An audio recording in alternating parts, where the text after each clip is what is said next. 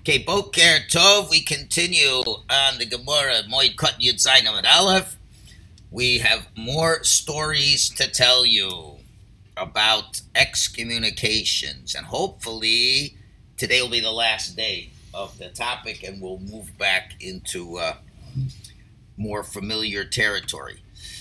Also, who gavra v'ka'orol ta'eni. A certain man came by was eating figs from a from fig tree without permission. He's really stealing. Okay, as you'll see. Rama Beikala.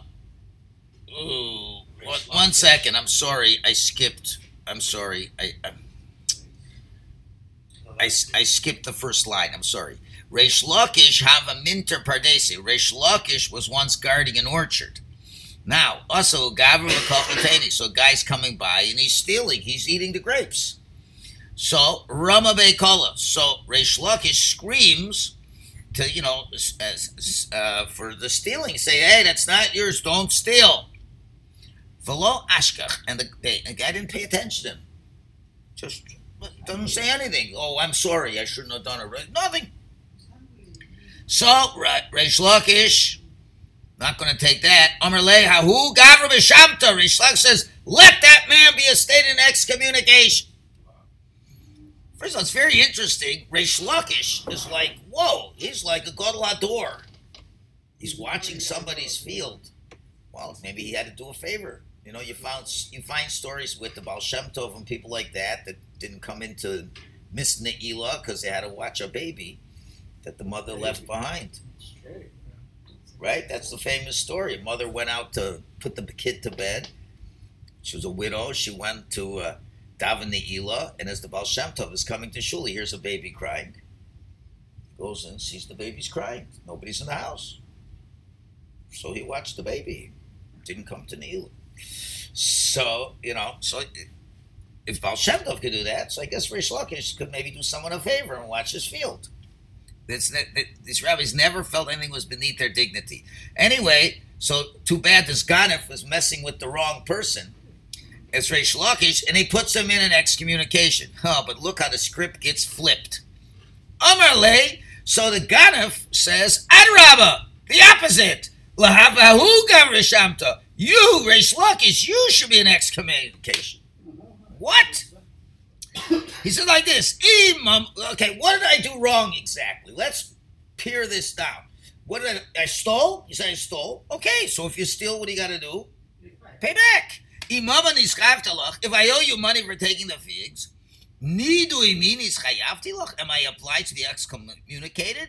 Now, of course, excommunications are done over monetary issues, but the guy says, first sue me in court, take me to court, ask for the money, and I'll pay the money back. What's this excommunication? And that was the end of their argument. I excommunicate you, you excommunicate me. What's going to go? So uh, us, Salameh Major Usha, Sarish Lakish, come finally after helping the he comes to the base medrash and say, What a day I had today. And he discusses the whole thing. And he asks his colleague, So what do you say? Listen to this. Amrlo, Amrle, the rabbi said to him, Shelo nidui, his excommunication is valid. Shelcha ena nidui, yours is not valid. Why? Because Reish Lakish had illegally excommunicated the guy, and therefore he deserves excommunication. In other words, if you, you got it's you know what it's like in football when uh, the coach of the team challenges a call. And they and they throws the flag down, whatever, and they challenge. And if the challenge is good, then fine. If not, he gets a fined a, a timeout. In other words, you gotta, if you want to go and, and challenge someone, you better be doing it the right way. So, you know, you, you, he should have gone to court. Don't excommunicate the guy. Whoa. So it seems that, like any Joe Blow can excommunicate somebody if they got legal recourse. So you got to be careful. So now, So this guy knew, knew that already. Yeah. Rich Luckers didn't jump the gun to excommunicate. He's, he's the good. okay, so I guess he felt he felt it was necessary to be forceful, and they said not to be. Okay, so now the thing is, Ayumai takante. So now what can I do? What's the remedy for this? How do I get out of the, the, the shamta from that guy? So they said, no problem. Zil I'll go to him and ask him to release you. He says, listen, man, Lo Donnelly, I don't know who the guy is. It was a random stranger. It might, might have been a homeless guy. Face, I don't know. So he said, um, related. They said, if that's the case, Zil Gabi Nasiya Delisha, then go to the Nasi and have and request that he releases you. The Tanya, for he learned in a brisa, nidinu If someone excommunicated a person and the person doesn't know who excommunicated him, Yelech Eitzel Nasi, go to the Nasi, v'yater lo niduyo, and he'll release the ban from you. I just, I just find it kind of crazy that a, a maidservant and, and a stranger can just sort of say, I excommunicate you, and the and the and, and the, the It- damage is, is, is quite severe. Ye- Really, three years, two years, it's it's nuts. Yes, yes. I guess you know there are certain. You have to be careful. It, it shows you that every Jew is important, and if he has a justifiable claim, it's accepted. We That's don't all. do this today. No, we don't. Have, we don't have. We don't have the uh, type of bezdin for this. base did, so that- Well, they t- technically can, but it no, nothing is valuable enough if you can't enforce it. You can't make a law. If you have a real bezdin and they can really enforce it, then we wouldn't have certain problems. It's only relative to the person who excommunicated. Yeah, we have to know what kind of of. Anyway, what's the difference? we have to know what kind of level excommunication it is. You can't excommunicate him from the shul or you know live or Right. people. It's just that guy who'll never see. Yeah, yeah, but you don't. You still want to have shalom with everybody. Uh, What? A family member in South Africa wouldn't give a get, so they excommunicate. Yes. And did he give the get? Sure. That's the problem. But you know, i- if it only helps if you're able to enforce. So okay, they didn't give him an aliyah in shul. You know. But uh, maybe the guy doesn't even daven. so what do I care? He'll care when he dies, because they're not going to bury him with all the other it Jews. sounds like a lien on your house. Yeah, like yeah, you- yeah, you- yeah. you- you- when you- when you- Okay, now let's move on to the next uh, topic within this. I'm a Rav Huna. Ravuna says, "What about when we excommunicate t- great Torah scholars?" And we had one story yesterday already about that, but.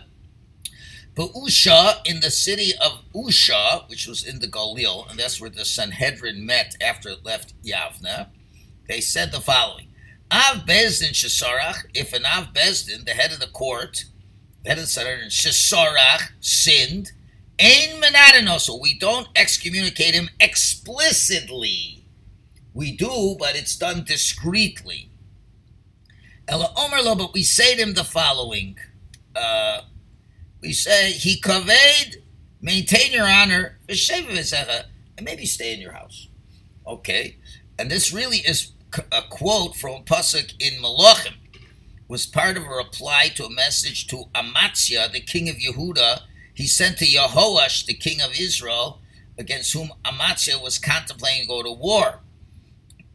And therefore, he, he said to him, maintain your honor and stay in your house. So the rabbis borrow that term. And having respect for the Av Bezdin, so they're going to say, you know, just stay at home. Okay, that's one. Or another shot is Hikaved means be heavy. So that the sages were in effect saying to the Av Bezdin, make yourself like one whose head is heavy, and you got to stay in the house. Basically, it's saying, you know, just just stay at home. Take it easy. Take a day off. Instead of saying, we put you in Cherem. Okay, so obviously, it, it, it is a, a form of excommunication, but it doesn't come with all the front page headlines. For how long? Well, I guess till he gets wants to get it, asks to get it released and does tshuva, whatever. But then What if okay after the first offense he does it again? Then we don't hold back.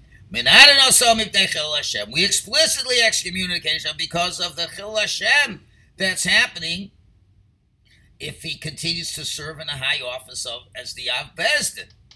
All right, so now, and that is upligid reish lakish, and that l'chayr is a problem because this ruling of Rav Huna disagrees with what Reish Lakish said. Dummer Reish Lakish, Reish Lakish says, Talmud Chacham Shesarach, if a Talmud, a Talmud scholar sins, Ein Menadin Asol Befarhesha. We never excommunicate himself openly, even a second offender. It's interesting, though, that uh, that that I don't know why the Gemara even has a question because Rish Lakish just said Talmud Chacham. He didn't say Av. Okay, he was talking about a Talmud Chacham that's a lower level than an Av. So I don't understand why the Gemara had a kasha at all. But anyway, he brings a proof from that that you n- never do it publicly. Shenemar, it's a hint to it from Pasuk in Hosea. V'chashalta hayom, you shall stumble by day. V'chashal gam noviim chaloila, and the false prophet is with you will also stumble as if by night. And what does that mean? Stumble by night. Kasehu kalayla. It means you must conceal the sinful leader as night is, which is concealment. You don't humiliate him ever. Okay, so they seem to say it's a machlokas, but I I don't want, see. I see it's a big difference in the Talmud Chacham and in Av Bezdin. Anyway, next point. Marzutra Chasida, Marzutra, who was very pious, Kimachayev Tzurbarana Shamta, when a young rabbinical student had to get a Shamta, an excommunication. So listen to this a student of his. Beresha Shamta Nafshe, first he imposed Shamta on himself. What? If his student did something bad, for the sake of the student's honor. Tos explains this was an expression of his anguish for having to excommunicate a Torah scholar. In other words, if he has to excommunicate a Torah scholar, he's kind of saying, if there's, it's like um, Kol Yisrael Areim Zelazeh, every Jew is responsible for another. You think if I have, if it comes to the point that I have to excommunicate a Torah scholar, My what kind what kind of a place am I running here? What's going on? I must not be such a good teacher. That's what he's doing. And then for Hadar Misham Day, then he would put Shamta on the student. Can you impose a excommunication once you excommunicate? Well, like On yourself, yes. No, no, I- no. His question is different. Once you are excommunicated, can you excommunicate somebody else? Oh, I guess so. I guess if you're the head, if, in this situation, you can. And remember, we had the, the first case. Rish Lakish excommunicates a guy, yeah. and then he excommunicates, and he and he won because well, really, he wasn't. But here, it's the Talmud Chacham is going beyond the letter of the law, obviously. Now, what about to take it out? Kiava ayel b'shvasiza. Oh, and when he would enter his lodgings for the night, then Sharle Nafshi, he would release the, the ban on himself, Father Sharle Lidide, and then released the ban from the student. Didn't want to have a night passing under Marsutra's ban. I guess he was kind of a softy. He would put bans, generally one day bans. Remember, we had arguments in in certain places, seven days, one day. So he'd put a one day ban on himself, then on the student, and before he'd go to bed, he would take the ban off himself and off the student. Showing he's taking a degree of culpability for things that uh, he- feels that he's responsible for. Now, so now Gemara can deduce from the following, from that, Amar of Gidlam Arav, says of Talmud Chacham Minada Atzmo. Oh, there it is. A Talmud Chacham can excommunicate himself. Umei for Latzman can release himself from the ban that he put on himself. Okay. Omar Rav Papa. Okay, Rav Papa comes along and he says, Tasili, Tasili, may may reward come to me. Delo shamisi tsurbarolom. I never imposed a shamta on a young rabbinical student. Okay, uh, so there's a whole discussion. So what do you mean? What if a kid was what if someone was suspected? Uh, but rather, Ella, but so now the Gemara asks, wait a minute, he called Mechayev Tzurbarabana Shamta, but let's say a young student is liable for Shamta. So if that's the case, Hechi of it, so what did he do? How did he do that? He couldn't reject every form of punishment. So what are you telling me? I never I never did it. What do you never did it? What if the guy has to have it? So he says, the answer is Kiha, he acted like the practice of Tiberava Mimnu Angidi Tzurbana. For in Eretz Yisrael, they vote to impose lashes on a rabbinical student who sins.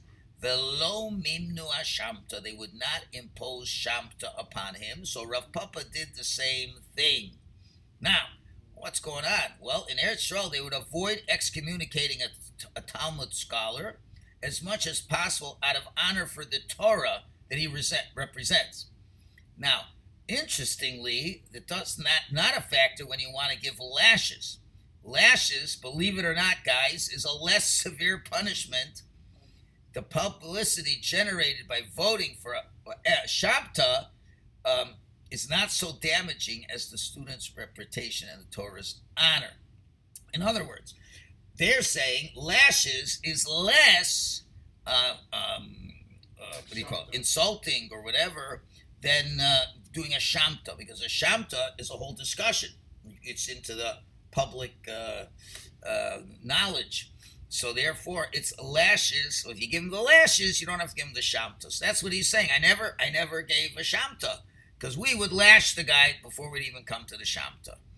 I guess you see, uh, we would not think that way. We would think, whoa, lashes is much worse.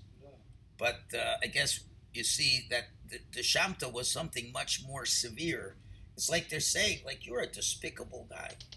If you're saying we don't want to talk to you, That's more. that's much more. It's more of a. It's an emotional, spiritual punishment than a punishment to the body. That's physics. That's what we're saying. So body, body's body. But to mamish put him in shamta. I mean, I'm sure all of us would prefer to be in shamta than to get 39 lashes.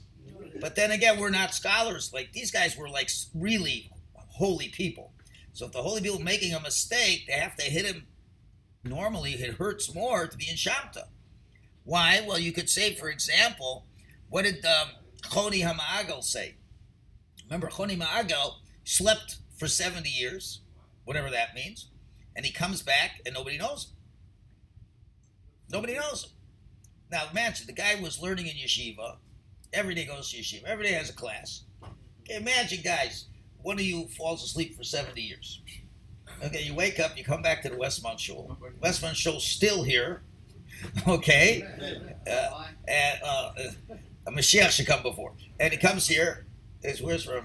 It's where's Sammy? Where's this? No, you look like Sammy. No, Sammy's great great great grandson is there. So now uh, one of you guys comes says, I, I got no friends over here. And, and, and then he died from, from loneliness. More from there says, "I I chavrusa, I misusa. Either a chavrusa or death. So when they're putting a ban on the guy for, for a real holy person, now remember, holy people can make mistakes. People think holy people never make mistakes. Holy people make mistakes. So now they say, okay, you can't come to the yeshiva. You know, it's like, you know, it, it, in the old days, the I don't know if good or bad old days, if a bacher was really bad, the biggest punishment the yeshiva thought was you'd suspend him for a day. Now, I guess in Lita, if you suspend him for a day, that would be a punishment because he, like, the whole self-esteem gets. Nowadays, if in yeshiva they kick him out, he says, "Great, have a day off and go watch some movies." For the reason I got thrown out anyway, whatever. So it's it's a whole different mindset. If you really are living and breathing Torah, and your punishment is you can't be with the chevra, that's a big punishment. And he, he'd rather get lashed. So you get lashed, okay, that's five minutes, and you're back to business. So that's the difference over there. Okay, now the Gemara just wants to know the nomenclature. Why do we use certain words in, Ar- in Aramaic to describe what's what we're doing to this people? And that's the first question. It's interesting. Only when we're finished with the topic are we asked what does the word really mean. My shamta, what's what the word shamta? We are saying exclamation. What's it derived from? Okay, what's well? That's English. Amarav. Maybe that's where shame comes from. Let's flip it around. But you're asking reverse. More wants to know the source of shamta. You're telling us the source of shame is shamta. Very good. So Rav says it's a contraction of shame misa. Sham, sham misa. Death is there. Because it's like a spiritual death. Sham, sham misa fast is shamta. Ushmuel Omer, Shmuel has a different derivation. Shmama yiyeh. It will be a desolation. Okay. Now, what? Yeah, it's tough. It's tough. Well, it doesn't have to be 100% perfect. It's close enough. And umahanya be kitichya betanura. And this implies that excommunication affects a person like an oh here it is, like animal fat that is smeared on the tiles of an oven. In other words, the fat is absorbed into the sides of the oven and never oozes out. Similar excommunication has a lasting effect on the one who is banned. So it could be maybe it's part that's part of the contraction. You know, you have ta at the end is tichya benura. Okay, so you have two opinions over here. Upliga and the Gemara presents another opinion. Uh, Upliga Reish Lakish and Shmuel's understanding that it's desolation and that, and it's a long-term effect that argues with Reish Lakish, who holds that the lingering effect usually leaves. Where Shmuel says once in excommunication, there's always a residual effect to what happened to him, while Reish Lakish disagrees. I guess so, because he's quick to give uh, excommunications to people. To Amar Reish Lakish, Kishem Shenichnas B'Masayim Ushmona Evarim, just like a person enters excommunication with all of his 248 limbs, because he agrees it's an all-encompassing. It's not just your brain is an excommunication; every limb is an excommunication. So when you get into it, your whole body gets into it. Kach kishiyotza. When you get out of the excommunication, yoitzes misayim rabbi verb. It leaves the 248 limbs. Now, how does he know any of this? Where does he get this idea that Shamta is like a, an all-pervasive thing? He has a hint to it from a pasuk.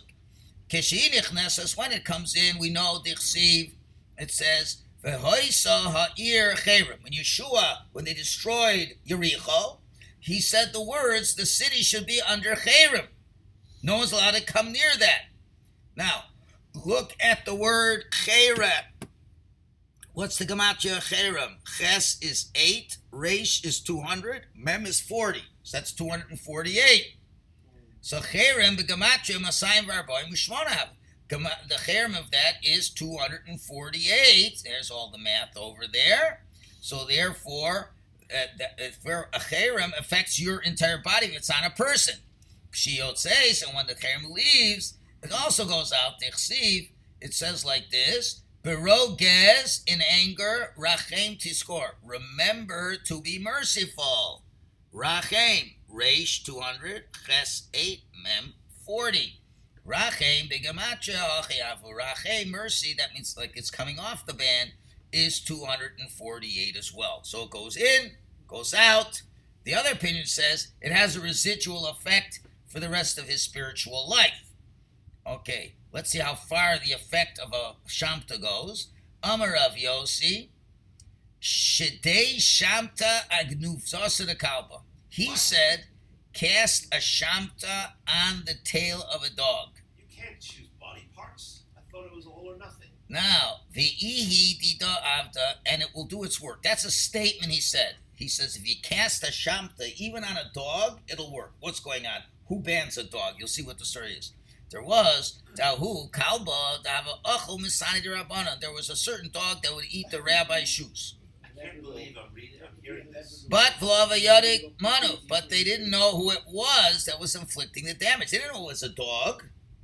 This guy making shtick, chewing up the rabbi's shoes. So the Shamtole. So they excommunicated whoever it is is getting excommunicated. Okay? And guess what happened? Israel, a fire caught on to the dog's tail and consumed the tail. What does that mean? Even though the tail is not one of the essential limbs of a dog, still it got affected. So those things are powerful. Okay, Hahu there was a big bully who was tormenting a certain rabbinical student. Also, like Rabbi Yosef, so the scholar came to Rav Yosef and Amar and Rav Yosef said to him, Zil Shabte, go excommunicate him. It's interesting why the rabbi didn't excommunicate him. So what do you think the answer is going to be? Amar he said, if I'm going to excommunicate him, me stuffing I'm afraid of him. He's strong. He'll beat me up for excommunicating him.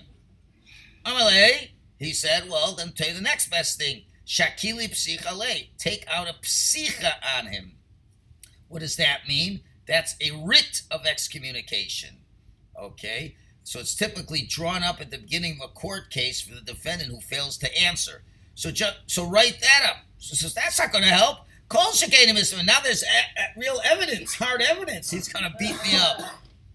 Amarle, so he said, okay. Shakle, go take a writ of excommunication and achse bakari and place it in a jar. Write it and just put it away in a jar. One second. anonymous One communication. second. Va'achse be kivri, and then put the jar in a cemetery where there's no people. So what's going to vote? So it comes to the dead will concur with the excommunication. At least the dead will excommunicate him. And also, Vikari be alpha shipur barbayomim, and blow a thousand shofar blasts into the jar for 40 days. Okay, okay. So another shot is band your hand on the inner wall of the jar a thousand times, the sound will not be heard. Anyway. So he did that. Pakakata, the jar broke. Umi Salam and the bully died. It's horrific. Whoa, what's going on? So the Maharsha explains an earthenware vessel represents a human being. When it breaks, it's irre- irretrievably lost, just as a human who dies is irretrievably lost. Hence, by placing the writ of excommunication in the jar, the student symbolically gave it to the bully. The other acts he performed were also symbolic, putting the jar in a graveyard alludes to the bully's death and burial. The total number of blasts also alludes to the bully's end, for a thousand is the end. It's the highest number of all numbers in the Hebrew system. And 40 days of repetition is what it takes to create a human fetus. So cr- creating the potential to destroy him. So now the question is, what's the relevance of blowing the shofar? Just a couple more lines when we finish the sugya. My, what is shipure? What's the significance of blowing the shofar blast? Shenifraim imenu, because through excommunication we exact retribution from the evil. Because the word shofar is similar to the word pira'ah, which means punishment. Symbolic. My Tavra, what's the reason we blow broken blast? We blow to, to, to shfarim. Not regular tekiyas, but shfarim. Why do we do that? Or Yisrael of Yehuda, he says, Tavre bate rame. The broken blasts allude to the excommunication breaks tall buildings. I guess it means, you know, casting people down. It causes destruction. Titania, for we learned, Amar of Shimon ben Gamliel, he said, Wherever the rabbis set their eyes and give that look, that strong look, omisoni, either they're going to die or they're going to have poverty. They're very sharp and precise. Their eyes are very tough. So saying there's no greater setting of the eyes than putting a cherim on. And that's the end of the sugya of cherim. We'll now go back to Nazar and Mitzora and Novel. okay.